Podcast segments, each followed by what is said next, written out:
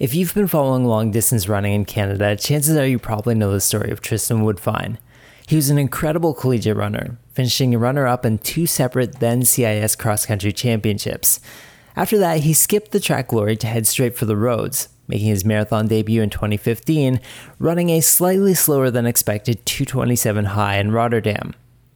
Taking a few years to refocus and recharge, Tristan moved from his university town of Guelph back home to the Ottawa Valley and continued to take time off of his marathon, sometimes minutes at a time.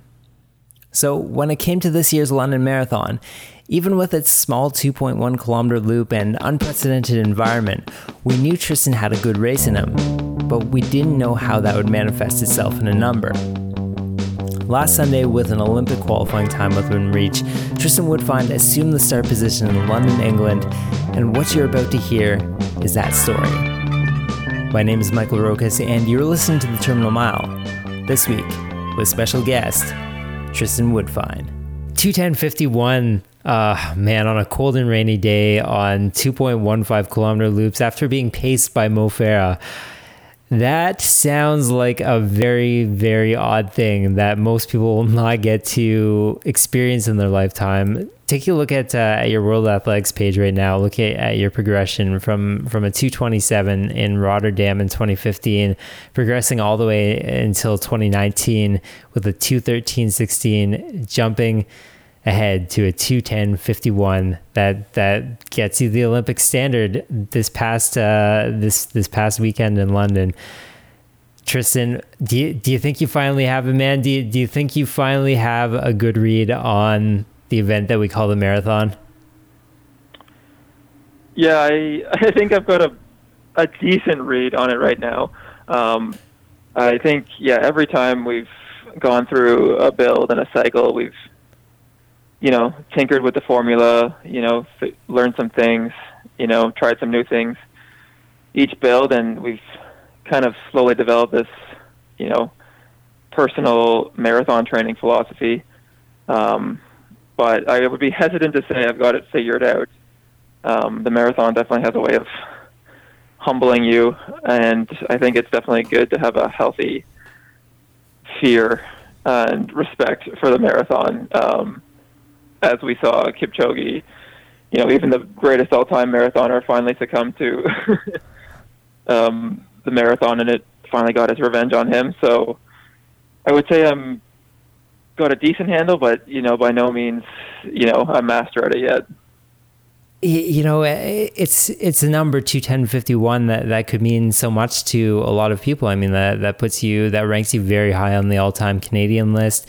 Uh, it's an Olympic qualifier but you know, taking a look at that at that number and and taking a look at the results around you, um, you know, taking a look at say someone someone like Moen who has has a a PB in, in, the 205 highs. You know, he ended up running a lot slower. You mentioned Kipchoge uh, didn't quite have his day. It's, it seems like it like the race was run quite a bit slower than, than perhaps it could be, and, and, that has a lot to do with with the conditions that, that we talked about. What what does two ten fifty one mean to you? I mean, like what what does that race mean to you at this point?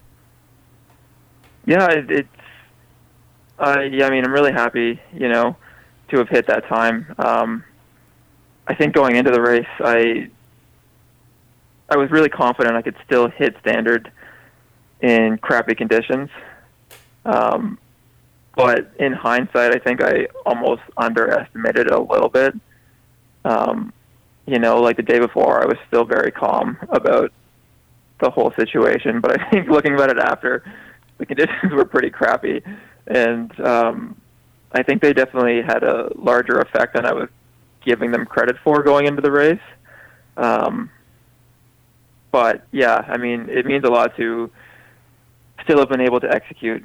Um, the race at the level I did. Um, you know, we put a lot of a lot of work into it these last few years. You know, and there's yeah, just been so many people um, who have helped me so much. You know, get to that start line in a position to you know be as fit as I was. So you know, during the race, that you know, it was a lot for those you know all those people. That's what I kind of came back to during those tough those tough sections was just thinking about all the people and all the time and energy and support they put into this dream of mine. So you know, it was, you know, it's just really grateful and happy to have executed that race for them.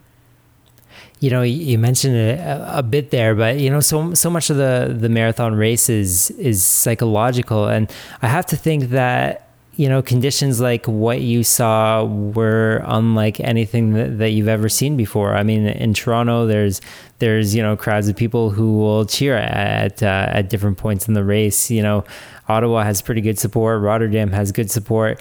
You're you're going into this uh, place in London where it was you and literally the only people who are also in the race are, are, you know people who are are just as fast as you maybe maybe a little bit faster. I mean like what what was that like? Yeah it was like yeah going into the race it was very different because yeah there's no crowds. We kind of just bust down there got in, into the tent and each person had their own like three by three meter tented area off within that big giant tent you know, and you had your own toilet and your porta potty, and you kind of just were there, and then you could go warm up, you know, and there's no crowds, like really no other people, and then you kind of just get taken out to the race, um, to the race course, and again, yeah, it's empty. Um, but then I would say that the race itself was a little more similar. I think once the race, like the gun goes off, uh, you kind of just zone out everything anyways. Mm-hmm. You know, so maybe there is more crowd support in the other marathons, but a lot of times you don't even register that while you're racing. So really, for me, the race kind of felt quite similar. You're very just sort of tuned into what's happening, and then, and then again, once you cross the finish line and it's all done, again, it's very different because then there's just yeah, there's not really anyone there you just go back to the tent, and it's kind of just a very subdued atmosphere, you know, compared to your usual bigger city marathon. So, yeah, it was kind of kind of a wild and different race, but you know, just grateful to have any opportunity to race, you know, with in these times. So I mean, like, like you seem like a, a, person who has a really good head on their shoulders as far as as taking on the beast that that is the marathon you know what was there a point in the race where you looked at your watch or you know you you looked at, at your splits and said okay I, have done this. I, i've gotten that olympic standard. You know i will pb by by quite a bit here. Like what what was when when did that moment come in the race? Uh, just as i rounded the last corner before crossing the finish line. Like I mean, during the race, there was definitely. Um, so, like, we had uh, coming around on each lap, like about 100 meters past the finish line, was mm-hmm. like a giant screen, and it would give you. It said the, your name, your placing, how many laps you had left, and your projected finish time. Hmm. So every 2.1k, we had projected finish time, like flash up. So you had a pretty good idea of what you know how your pacing was going. Mm-hmm. And I want to say, you know, a, a, like a lot of the race, we were it would say anywhere between like two ten. I think I saw as low as like two ten oh five. You know, upwards to like two eleven. Um, so I always knew we were on pace. Um, but this race was tough. Like I, in a lot of previous marathons, I'd been able to kind of just mentally check out a bit the first half. You know, you kind of just hop into your pace group and just sort of let the first half kind of just breeze by and try not to think too much. But I found it difficult to do that this race. I mean, maybe chalk it up to the weather conditions, just being a lot tougher than I've ever faced. But I really felt I had to stay like mentally engaged um, the whole race. Like I could never zone out, and if I kind of zoned out, I felt like I was falling off pace a bit. So I it was one of those like mental grinds this whole race. So there wasn't a point where I ever thought for sure I'm getting standard, you know. And then experience had taught me, you know, that like like at the snap of a fingers, like your race can start going downhill fast. Like the marathon is just so unforgiving. Um, and you really have to keep your wits about you. You can't sort of rest in your laurels like at all ever during the race and sort of you know feel like you've got it because things can just spiral down fast. So I think yeah, it wasn't until I rounded that last corner and saw like two ten thirty with you know like a hundred meters to go or something that I was like, all right, it, it's done. Like I, as long as I don't collapse, like we're good. So um, yeah, it was literally yeah the last hundred meters maybe. So so you cross the finish line you, with that excellent time. You you have standard.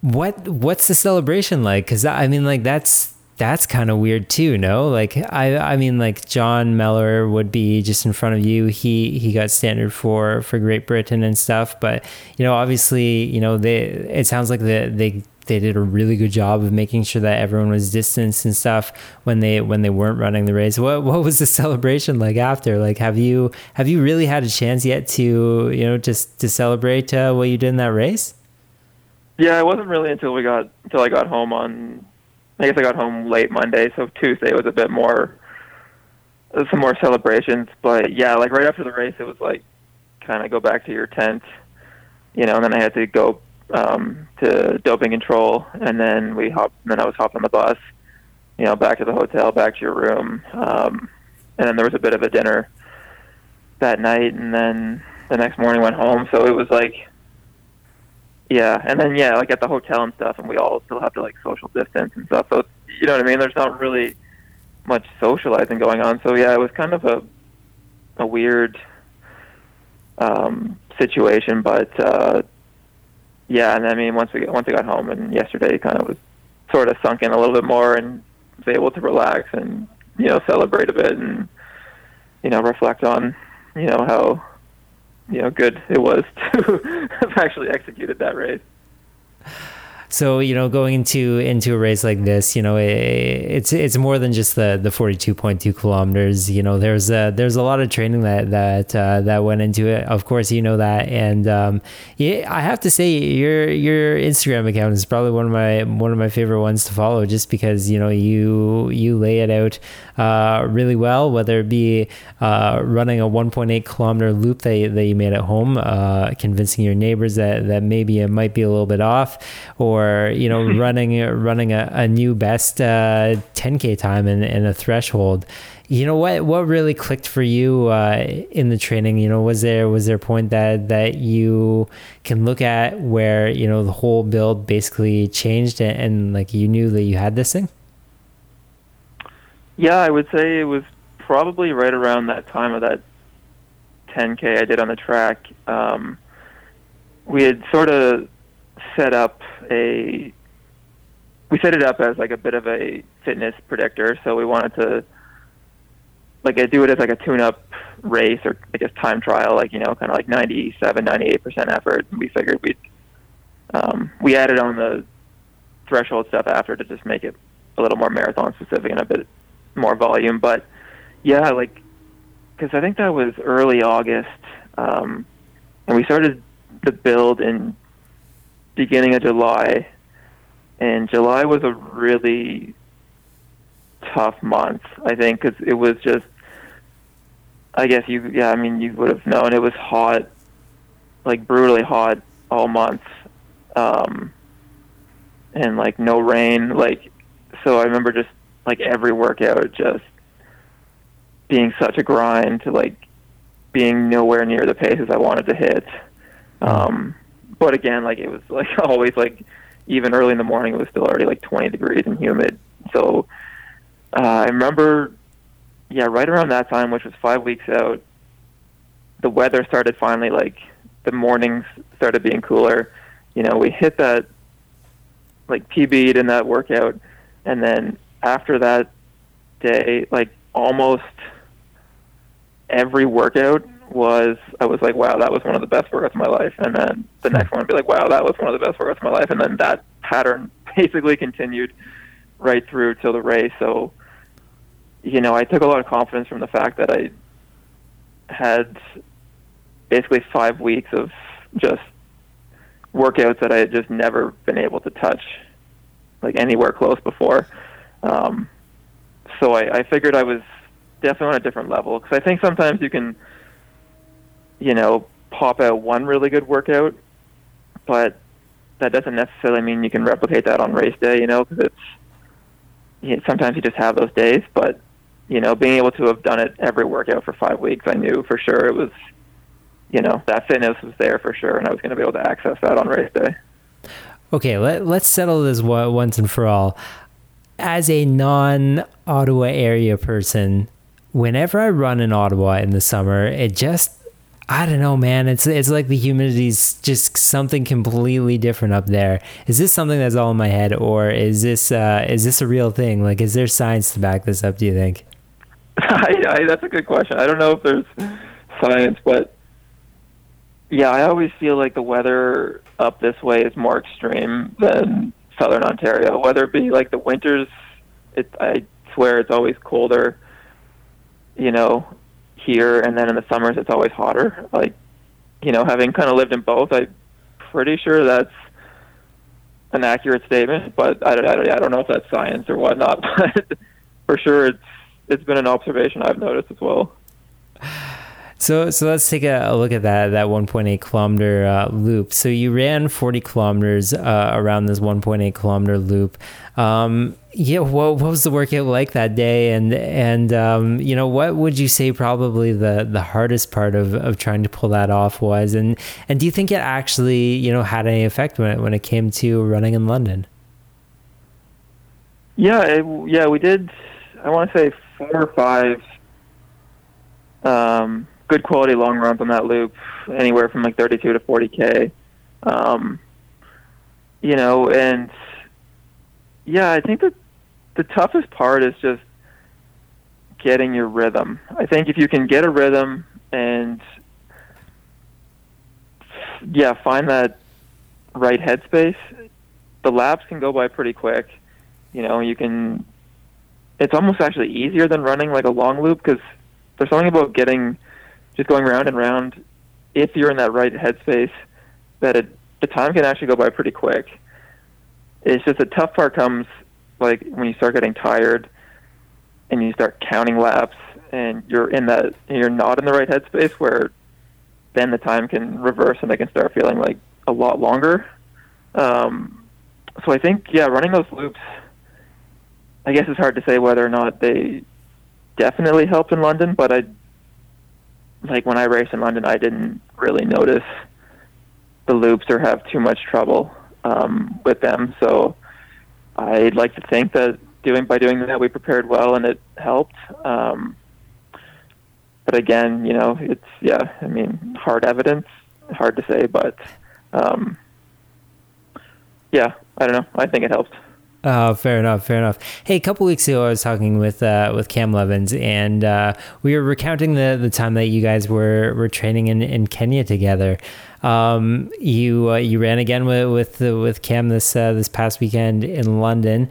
Uh, I'm not sure how much interaction you got with him there, but talk to me a little bit about uh, about your time in Kenya training together. You know, what was that like to to spend time with a guy who's who's really a legend in, in Canadian in Canadian sport right now.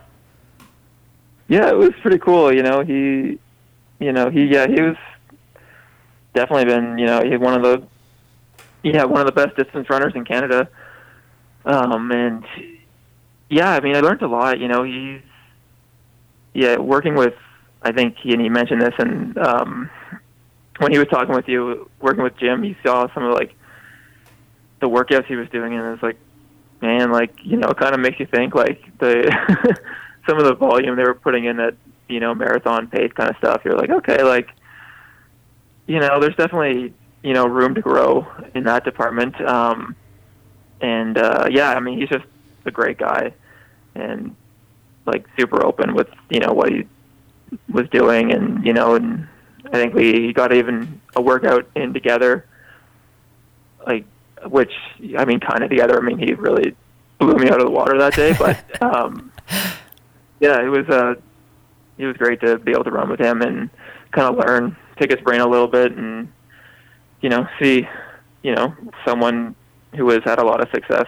at the highest level of the sport. You know what they do, and how they kind of approach running as a whole. So you know that was uh, you. You were there February through to uh, through to mid March when uh, when the whole pandemic thing hit, and you know you had to you had to move into into action pretty quickly, ditch your spring plans and stuff. Uh, you know what what was that like? That that must have been pretty wild. Yeah, it was. Yeah, it was weird. Yeah, being there um, when the pandemic hit and stuff. It. Uh, it, uh, yeah, it happened pretty suddenly. Um, I mean, I think that was like a lot of people. It was just all of a sudden things started shutting down, and we came home, and um, yeah, it was it kind of weird to plan training and stuff um, when you really have no idea what's going on. But uh, yeah, I mean, we kind of just took it day by day, like a lot of people, and just slowly you know, kind of process the news and what was going on, and then went from there.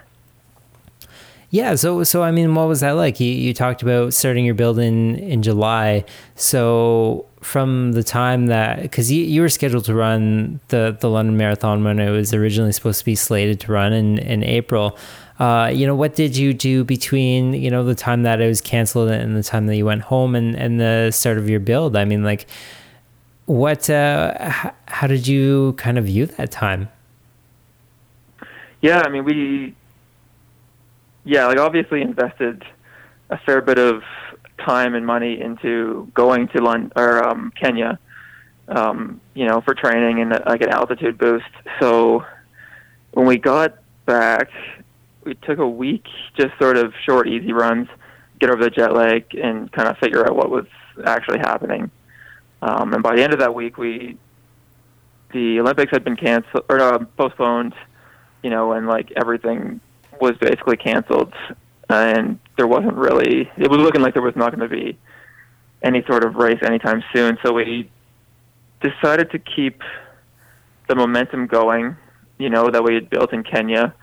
Um, the big thing we changed was we sort of just threw pace out the window. So we did all of our training by time and effort for April, May, June.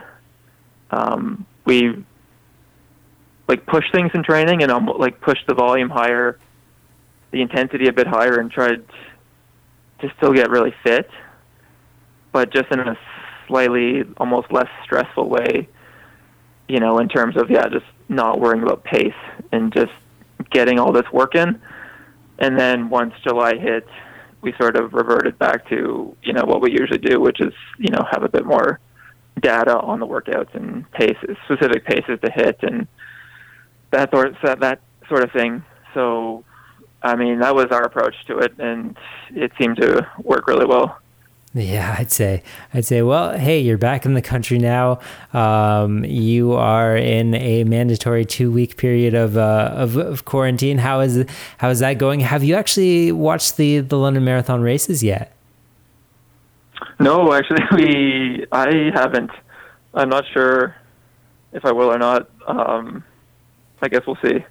We'll see if we, you know, if I feel like I want to or not. But um, yeah, no, the quarantine's going well. It's, um, yeah, I mean, it's actually quarantining well on downtime is actually not the worst thing. You know, you're just trying to rest anyways. So I, yeah, just enjoying, you know, some free time. You know that you don't have, you know, all those hours training. So, um, yeah, well, see, you know, I, I, was asking, you know, not not because I, I think you're some sort of narcissist or something, but I mean, like that that race has such a historic weight to it. I mean, like. I, I mean like just so many factors going into it whether the uh, whether it be the the caliber of the field or or the results or you know, uh, hey, even even where you ended up and and the people who hit uh, you know standard and that sort of stuff. What what was that like? I mean, like you have to kind of block some of the data of your head. No, the you know the the race happening up in front of you, and you know what what Cam's doing, and and the guys who are around you as well.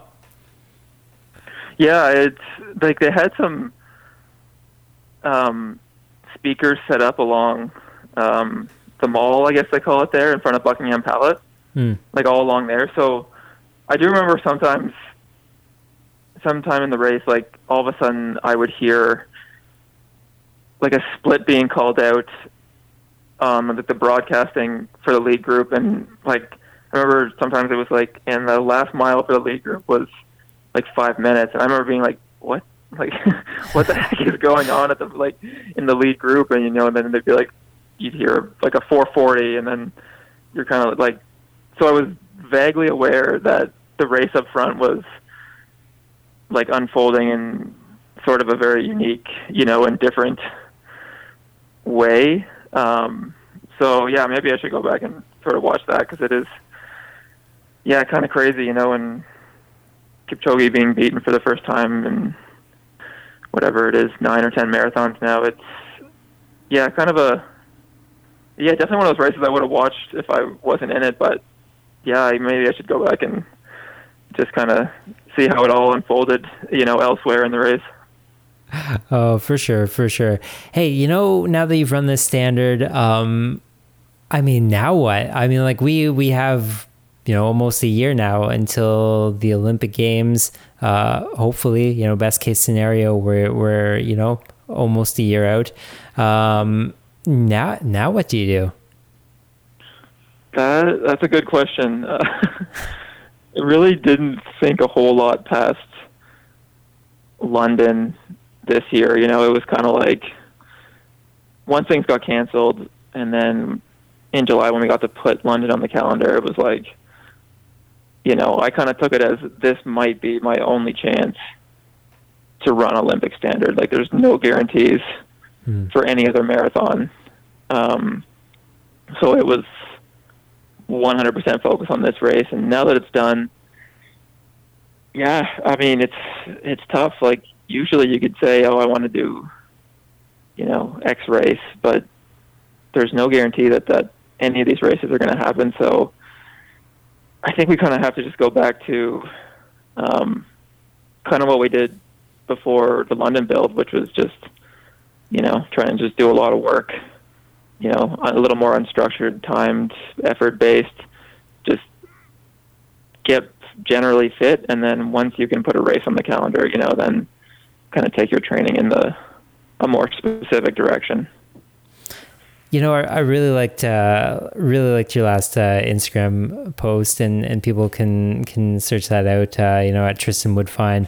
Uh, but you know, you, you, thank a lot of people uh, in that post, and uh, and I just say, I think it's it's really neat to to show that kind of gratitude to the people who surround you, and um, you know, I I think we can often forget about you know, it's it's not just one person that that gets people uh, to where they're going. You know, if you want to, you know, mention some of those people, that's that's completely fine by me. Yeah, no, for sure. Like it's one thing. Yeah, I don't take for granted is the kind of support, you know, and you know people show, you know, because yeah, like running, it's kind of like you do it as an individual, but sometimes it kind of blows me away sometimes how much you know i mean like i mean obviously my family is really supportive you know my fiance and her family are really supportive and like that's important. And then there's also like these other people who aren't your family who like just care you know so much and show so much support. And it's just like sometimes blows your mind that like you're like wow like you know what i mean? Like if some people really you know believe in you and like want to help you you know achieve that dream.